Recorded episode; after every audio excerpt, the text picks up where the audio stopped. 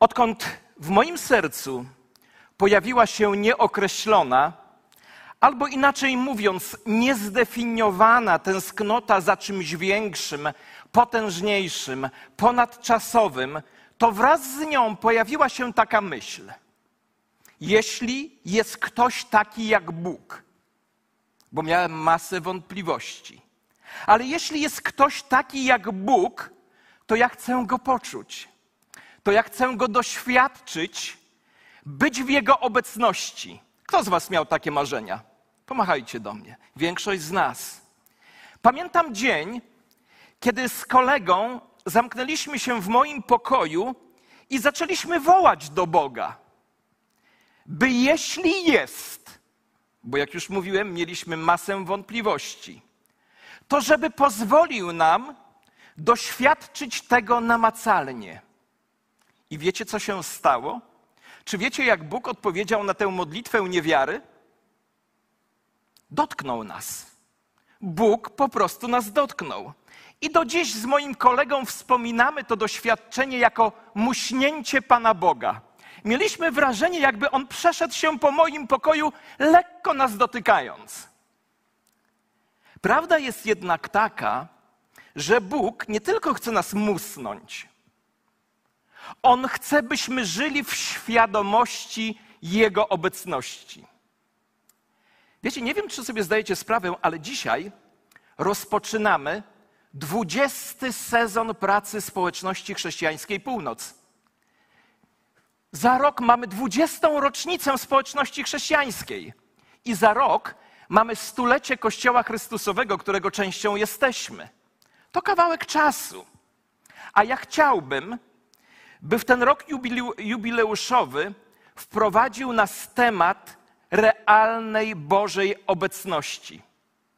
Stąd też cykl, który teraz przez kilka tygodni będę prowadził, cykl nauczania zatytułowałem Uwielbienie, czyli codzienne życie w obecności Boga.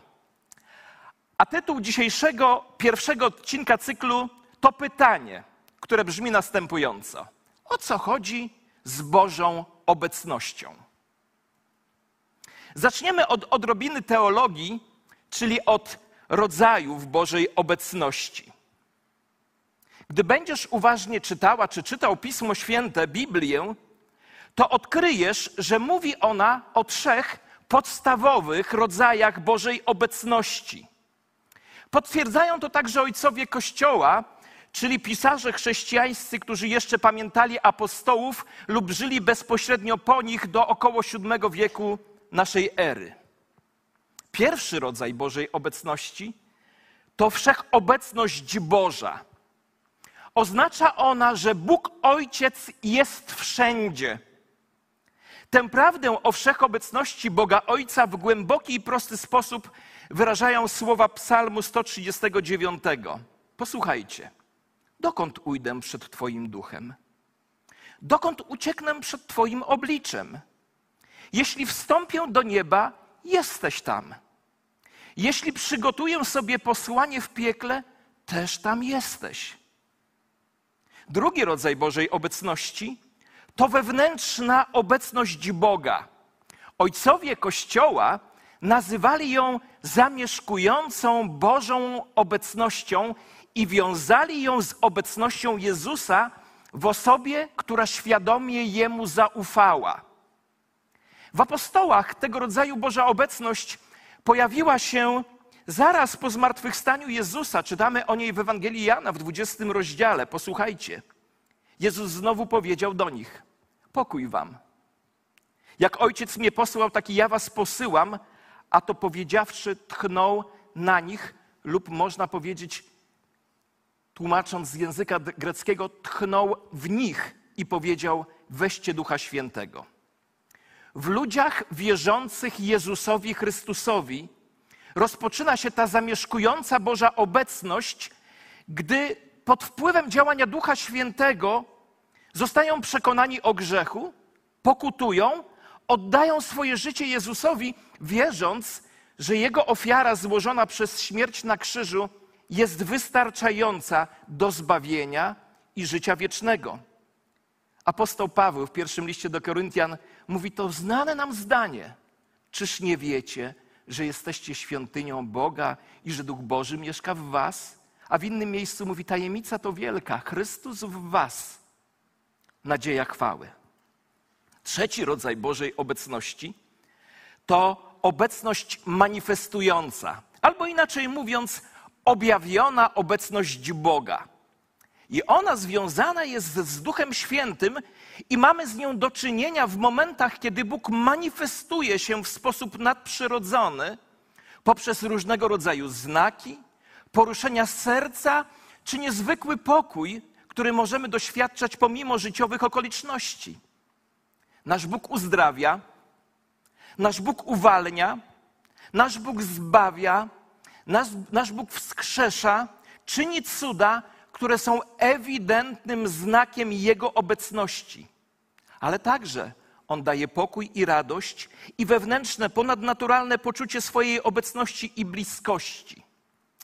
W tej serii chciałbym skoncentrować nas wszystkich jeszcze bardziej na Bożej obecności, zwłaszcza na tej objawionej, tej, która się manifestuje tej obecności, jeśli można tak powiedzieć, trzeciego roz, rodzaju. One wszystkie są ze sobą ściśle powiązane i trudno je od siebie oddzielić, ale głównie skoncentrujemy się na tej Bożej obecności trzeciego rodzaju, manifestującej się, objawiającej się Bożej obecności. Będziemy mówić o życiu w niej i posłuchajcie. O życiu w niej i nierozłącznie, i nierozłącznie związanym z Bożą obecnością, uwielbieniem Boga. Boża obecność i uwielbienie Boga powinny iść w parze. Ale zacznijmy od pytania. Po tym wstępnie zadajmy sobie bardzo ważne pytanie. Czy możemy stale przebywać w Bożej obecności, uwielbiając Go nieustannie naszym życiem? Ja mam tutaj na myśli właśnie objawioną, manifestującą się Bożą obecność. Oczywiście ja jestem przekonany, że odpowiedź jest twierdząca, że tak. Zacznijmy więc od historii, w której Bóg objawia swoją manifestującą, objawioną obecność. Bóg ten proces zaczął jeszcze w ogrodzie Eden z Adamem i z Ewą poprzez chodzenie i rozmawianie z nimi tej bliskości, którą mogli doświadczać. Ale oczywiście przez grzech Adama i Ewy zostało to stracone. Ale jest dobra nowina. Jezus Chrystus przez swoją śmierć i zmartwychwstanie odzyskał ją dla nas. To jest niesamowite. Przeczytajmy pierwszą księgę Mojżeszową, trzeci rozdział, ósmy wiersz. Wtedy usłyszeli głos Pana chodzącego po ogrodzie w powiewie dziennym. I Adam i jego żona ukryli się przed obliczem Pana, Boga wśród drzew ogrodu. Kochani, tak właśnie działa grzech. On zawsze powoduje, że próbujemy ukryć się przed Panem Bogiem. A to ma głęboki związek z uwielbieniem. Zastanówmy się przez chwilę, pomyślcie przez chwilę. Czyż nie jest tak, że jak zrobimy coś złego, to szatan przychodzi do, do nas i mówi: Nie możesz dzisiaj uwielbiać Boga, bo wyjdziesz na hipokrytę. Kto z Was miał coś takiego? Oj, wielu z nas. Ale prawda jest zupełnie inna. Jeśli upadamy, to właśnie wtedy najbardziej potrzebujemy Bożej obecności. I, mo, I możemy odważnie w nią wejść przez krew Jezusa Chrystusa, nawet wtedy, kiedy zawiedliśmy Ewa i Adam ukryli się przed Bogiem. I tu pojawia się pytanie o wszechobecność Boga. Jak mogli gdziekolwiek się ukryć, skoro Bóg jest obecny wszędzie? Wiecie, oni ukrywali się przed tą manifestującą się, czyli objawioną Bożą obecnością. Ciekawą informację czytamy w drugiej księdze Mojżeszowej w 33 rozdziale, w 14 wierszu, gdzie Bóg mówi do Mojżesza takie słowa moje oblicze, inaczej mówiąc, moja obecność pójdzie przed Tobą i dam Ci odpoczynek. Jak mogę mówić, że Jego obecność będzie ze mną, skoro On jest wszędzie? I właśnie jest tutaj mowa o tej objawiającej się, manifestującej się Bożej obecności. Ona będzie z Tobą codziennie, w Twoim codziennym życiu, bo takie jest Boże pragnienie. Mojżesz powiedział do Boga tak: Jeśli nie pójdziesz z nami, ja nie chcę iść. Wiecie, to jest niesamowite, że Bóg chce być z nami w bliskości. Pastor Robert Morris, który był dla mnie inspiratorem do tej serii nauczania i bardzo obficie korzystałem z jego nauczania, z książki też Jak wielbić króla. Dziękuję Aniu za pomoc w tłumaczeniu tych materiałów. Dał taki przykład, ja go trochę zmienię. Wyobraźcie sobie, że wśród nas jest najwybitniejszy śpiewak na świecie, prawie tak wybitny jak nasi muzycy, którzy dzisiaj nas prowadzili, tydzień temu nas prowadzili, prowadzą nas tutaj w kościele. Prawie tak wybitny. Wyobraźcie sobie, z niezwykłym głosem. Jest. Jest między nami. Jest po prostu. Jego obecność jest z nami. Ale kiedy byśmy doświadczyli jej manifestacji? Kiedy? Kiedy on by zaczął śpiewać. Kiedyby zaczął śpiewać, w ten sposób objawiłby swoją obecność wśród nas, wiedzielibyśmy o Jego obecności. On przez to, co robi dla nas, dałby nam to, czego inni nie mogą nam dać. Kiedy przychodzimy na spotkanie Kościoła, kiedy, kiedy mamy z Bogiem swój cichy czas uwielbienia, to On wówczas może dać nam to, czego nikt inny dać nam nie może. To jest Jego manifestująca, objawiona obecność. Stąd też mamy czas postu i modlitwy, który w zasadzie powinien być stałą życia chrześcijańskiego. Namawiamy Was, zachęcamy Was do tego, żebyście się do tego przyłączyli. Wiecie, czasami słyszę taki tekst: Kościół się za mało modli. Kościół się tak dużo modli, jak dużo modlisz się Ty. Więc jeśli mówisz, Kościół się za mało modli, to stań przed lustrem i powiedz, za mało się modlę. Muszę modlić się więcej. Stąd też zachęcamy każdego, by przyłączył się do tej modlitwy, by doświadczyć tej objawionej Bożej, modli- Bożej obecności. Ale musimy sobie zadać kolejne pytanie. Skoro Bóg jest wszędzie, to czy możliwe jest wyjście z Jego obecności? Porozmawiajmy o tym przez chwilę, o opuszczeniu Bożej obecności. Posłuchajcie uważnie. Ja osobiście wierzę, że możliwe jest wyjście z Jego objawiającej się, manifestującej się Bożej obecności. Przykłady? Adam i Ewa ukryli się przed Jego obecnością. W czwartym rozdziale pierwszej Księgi Mojżeszowej czytamy, że w efekcie zabójstwa Abla Kain wyszedł z Bożej obecności. Wtedy odszedł Kain sprzed oblicza Pana i zamieszkał w ziemi Not na wschód od Edenu. Wyszedł z Bożej obecności, z objawionej Bożej obecności. Bardzo interesującą historię spotykamy w księdze Jonasza. Słowo Pana doszło do Jonasza, syna Amitaja, mówiące: Wstań, idź do Niniwy, tego wielkiego miasta, i wołaj przeciwko niej, bo jej niegodziwość wzniosła się przed moje oblicze. Ale Jonasz wstał, aby uciec do Tarszisz sprzed oblicza Pana i przybył do Jafy. Znalazł okręt, który płynął do Tarszisz, zapłacił za przejazd i wsiadł na niego, aby płynąć z nimi do Tarszisz i uciec sprzed oblicza Pana. On ucieka przed objawioną obecnością Boga. Jak to się dzieje? To proste. Posłuchaj uważnie. Dzieje się tak, kiedy nie robisz tego, co Bóg mówi, abyś robił. Powiedział Adamowi i Ewie, aby nie jedli owocu, nie byli posłuszni.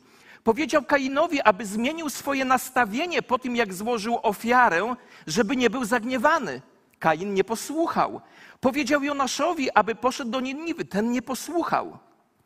To wszystko sprowadza się do posłuszeństwa Bogu. Ważne jest to, aby robić to, co Bóg nam mówi, żebyśmy robili. Jeśli tego nie robimy, ranimy Boga, zasmucamy Bożego Świętego Ducha. Bóg mówi do ciebie, abyś głosił słowo, ale ty nie głosisz. Czy żyjesz w Jego manifestującej się, objawionej obecności? Nie. Bóg mówi do ciebie, że jesteś w niewłaściwej relacji z kimś i że jest to dla ciebie złe, ty nie słuchasz, nie jesteś w Jego objawionej obecności, wychodzisz z niej, nie doświadczasz jej. I nie mam tutaj na myśli, popełnia, na myśli popełniania błędów. Jesteśmy ludźmi i wszyscy błędy popełniamy. Kiedy na przykład szef w pracy prosi ciebie o wykonanie jakiegoś zadania, a ty o tym zwyczajnie zapominasz, to jest zupełnie coś innego, gdy szef prosi ciebie o wykonanie jakiegoś zadania, a ty podejmujesz decyzję, że tego nie zrobisz. Posłuchajcie uważnie.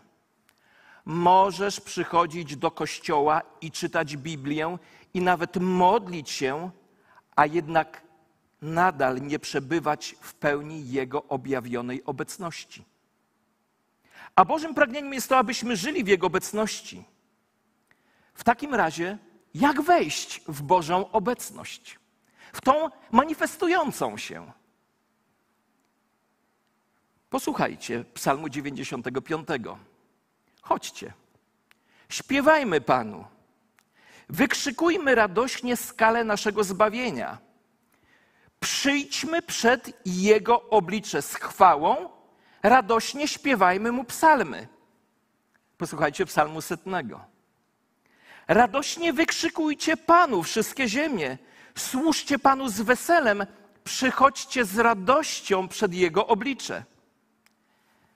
Nie wiem, czy wiecie, ale przy wchodzeniu w Bożą obecność muzyka i śpiew, uwielbienie i oddawanie Bogu chwały mogą być o wiele ważniejsze niż nam się wydaje.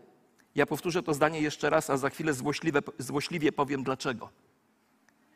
Przed wchodzeniem w Bożą obecność muzyka i śpiew, uwielbienie i oddawanie Bogu chwały mogą być, naj, mogą być ważniejsze niż nam się wydaje. I powiem Wam, wcale tu nie chodzi o uzdolnienia muzyczne, chodzi tutaj wyłącznie o oddawaniu Bogu chwały, chociaż uzdolnienia są niezwykle ważne. O oddawaniu Bogu chwały temu, który jedynie jest tej chwały godzien.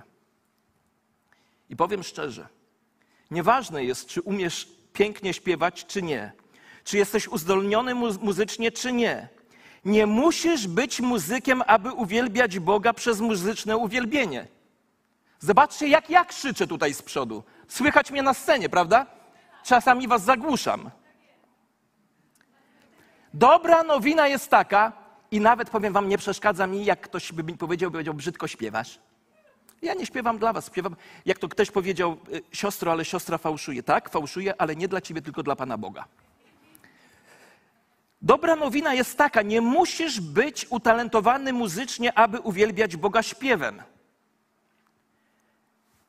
Czy wiecie, co mówią często wierzący i niewierzący, zwłaszcza ludzie, którzy wchodzą na spotkanie naszego kościoła? Nie wiem, czy wychwytujecie taki niuans. Ja nie mówię, którzy wchodzą, na, wchodzą do naszego kościoła, bo budynek nie jest kościołem, tylko miejscem spotkania kościoła. Ja celowo używam takich myśli, wy, wyłapujcie je proszę, czy wiecie, co mówią wierzący i niewierzący ludzie, którzy wchodzą na spotkanie naszego kościoła? Często mówią, ale to świetna muzyka. Jeden człowiek raz powiedział do drugiego: Poczekaj, aż tylko zabrzmi muzyka. I wcale nie mówił o talencie muzyków, on próbował powiedzieć: Poczujesz w tym Boga, poczujesz w tym Jego obecność, kiedy tylko oni zaczną śpiewać. Chodzi o to, żeby Bóg był obecny w uwielbieniu, żeby Jego obecność była wyczuwalna w całym miejscu. Nie chodzi tylko i wyłącznie o talent muzyków, chodzi o Jego obecność. Wiecie, jakiś czas temu, niedawno, na, na, na, spotkanie naszego kościoła weszła osoba, która powiedziała o sobie, że jest zdeklarowaną ateistką. Gdy tylko zabrzmiał pierwszy akord, zaczęła płakać i przepłakała całe nabożeństwo łącznie z kazaniem, czemu się nie dziwię. Na koniec powiedziała, że nie rozumie o co chodzi, ale to było coś niezwykłego. Trochę powiedziałem wam nie, nie wszystko do końca tak, jak to było. ta osoba otworzyła nasze główne drzwi, weszła przez próg i już zaczęła płakać. Jeszcze nic nie zaczęliśmy, już zaczęła płakać. Z jakiego powodu? Jak myślicie? Z powodu objawionej Bożej obecności. Chcę być, być z Wami teraz szczery. Może nie złośliwy, ale szczery. Niektórzy z Was wchodzą w Jego obecność tylko raz w tygodniu, a inni nie wchodzą w ogóle, spóźniając się lub w ogóle nie przychodząc na tę część nabożeństwa, które nazywamy uwielbieniem Boga w pieśniach i modlitwach. Kiedyś ktoś mi powiedział: Na śpiewogry nie chodzę. Jeśli nie chodzisz na śpiewogry, to uważaj, bo możesz nie wejść w objawioną Bożą obecność i słowo do ciebie nie dotrze. Wiecie, ja od lat prowadzę obozy chrześcijańskie. I pamiętam sprzed 30 laty, gdy młodzież przyjeżdżała na obozy chrześcijańskie, które prowadziłem, wszyscy doświadczali uzdrowienia, chrztu w Duchu Świętym, języki, proroctwa, tłumaczenia. To było coś niezwykłego. Potem wracali na, do swoich kościołów i mówili, tu się nic nie dzieje, więc jadą do Zaręby na obóz. A Zaręba popadł w pychę, bo myślał, że to od niego zależy to, co oni przeżywają. Ale wiecie, od czego to zależało? Nie ode mnie. To zależało od ich nastawienia. Chcesz przeżyć to, co przeżywają ludzie na obozach, na konferencjach, na wyjazdach? To przychodź tutaj z nastawieniem, że spotkasz się z Panem Bogiem w uwielbieniu i doświadczysz tego. I doświadczysz tego. Twoje nastawienie jest kluczowe. Ale jeśli ciebie nie ma na tej pierwszej części albo się spóźniasz, pociąg odjechał. I wybacz, że nie zaczekał na ciebie. Nie miej pretensji do Pana Boga. Posłuchajcie bardzo, ale to bardzo uważnie. Kiedy przychodzisz na spotkanie kościoła, a potem próbujesz przez cały tydzień żyć bez wchodzenia w Bożą obecność, to prosisz się o życiową katastrofę. Wejdź codziennie w Jego obecność. Wiecie, najbardziej smutna, jeśli tak można powiedzieć, księga Biblii, treny Jeremiasza mówią tak: Boża litość nie ustaje. Każdego poranka odnawia się. Wielka jest Twoja wierność. A inny przekład tego fragmentu mówi, że Jego łaska jest ciągle świeża i nowa. Każdego dnia, każdego poranka, a nawet wtedy, a może zwłaszcza wtedy, kiedy, kiedy żyć się nie chce, możesz wejść na nowo w Jego obecność. A teraz zakończenie. Ten pamiętny dzień zaczął się dla mnie paskudnie. Czułem się przygnębiony, pokonany, powalony, smutny, jak konduk w deszczu pod wiatr. Poszedłem na spacer. Zacząłem narzekać do siebie. Miałem tak zwaną, jak ja to określam, społeczność narzekania. I nagle pomyślałem, że wbrew swojemu samopoczuciu, wbrew moim przygnębiającym i pozbawionym nadziei myślom, na siłę i wbrew sobie samego, samemu, zacznę uwielbiać Boga. I nie wiem, jak to długo trwało, ale to nie było długo. Doszedłem dwa kilometry do pola mojego dziadka i z powrotem, bo pamiętam to. Ale wracając, spotkałem mojego kolegę, ateistę, niewierzącego, który mi zadał pytanie, które mnie zaskoczyło. A pytanie to brzmiało: A co ty jesteś taki radosny? Z czego ty się cieszysz? Byłem zaskoczony jego obserwacją, bo sam jeszcze tego nie złapałem. Ale bez zastanowienia odpowiedziałem mu: Bo uwielbiałem Boga. Czy wiecie, dlaczego ja jestem taki nakręcony na, na nabożeństwie, zanim się ono zacznie? Zapytajcie mojej żony. Rano, gdy większość was jeszcze śpi, ja już słucham uwielbienia. Nie zawsze, nie w każdą niedzielę. Zaczynam od mojego ulubionego kościoła w Białorusi, Spasiennie w Brześciu. Słucham po rosyjsku, uwielbiam razem z nimi. Przez to uczę się języka, bo duża część kościoła to jesteście wy, przyjezdni z, ze wschodu. Mam czas uwielbienia. Lubię tu przychodzić na próby. Wiecie, kiedy się, o której godzinie się zaczynają tu próby? Panowie, powiedzcie, o której się próby rozpoczynają. 7.30. Przychodzicie tutaj na dziesiątą, oni już są 7.30, żeby uwielbiać Boga. Ja przychodzę także i przychodzą inni liderzy. Jesteśmy nakręceni, bo my już weszliśmy w Bożą obecność. I, do ciebie, I Ciebie do tej obecności zapraszamy. Ponieważ wiemy, jak bardzo dużo tracisz, jeśli tego nie czynisz. Jakże inaczej wyglądałby dzisiejszy poranek, żeby zamiast pokłócić się z żoną, zwróciłbyś swój wzrok do Jezusa i oddał mu chwałę. Jak to by był inny poranek, gdybyś nie pokłóciła się z mężem? Myśmy się z żoną dzisiaj nie kłócili. Choć powiem wam, że ja zawsze w, przed, w niedzielę od soboty wieczora przeżywam różne rzeczy do samego nabożeństwa, które nie są zawsze dla mnie łatwe. Ale sobie mówię wtedy, zwróć swój wzrok na Jezusa. Jak piękny jest twarzy tej czar. Urok ziemskich trosk dziwnie zblednie wnet w blasku Jego miłości bez miar. To jest Jego objawiona obecność, Jego manifestująca się obecność. Ten mój kolega powiedział do mnie, gdy powiedziałem mu, bo uwielbiałem Boga, odpowiedział mi: Wiedziałem, że tak powiesz. Posłuchajcie teraz uważnie. Będziemy doświadczać dobrych i złych dni. Będziemy, takie jest życie. Ale najlepiej jest doświadczać Jezusa i objawionej Jego manifestującej się obecności zarówno w tych gorszych, jak i lepszych dniach. Będę błogosławił Pana w każdym czasie. Być w Jego obecności cały dzień, niezależnie od tego, co się przeżywa lub co się dzieje. Posłuchajcie historii z dziejów apostolskich. Dwóch obitych mężczyzn, obitych, o północy w więzieniu, a na imię mieli Paweł i Sylas, modlili się i śpiewem chwalili Boga. A więźniowie słyszeli ich. Nagle powstało silne trzęsienie ziemi, tak że zachwiały się fundamenty więzienia. I natychmiast, posłuchajcie, i natychmiast otworzyły się wszystkie drzwi i wszystkim rozwiązały się więzy. Śpiewem chwalili Boga i wszystkim rozwiązały się więzy. Wielu z nas dzisiaj tu na sali jest w więzach życiowych. Naprawdę śpiew i uwielbienie ma o wiele większe znaczenie niż myślisz. Gdy zaczniesz uwielbiać Boga, doświadczysz uwolnienia z więzów. I nie dlatego, że okoliczności się zmienią, ale zobaczysz Pana siedzącego na tronie nad Twoimi okolicznościami, bo On króluje nad naszymi okolicznościami. Powiedziałem, że zakończenie, a teraz powiem słowo koniec.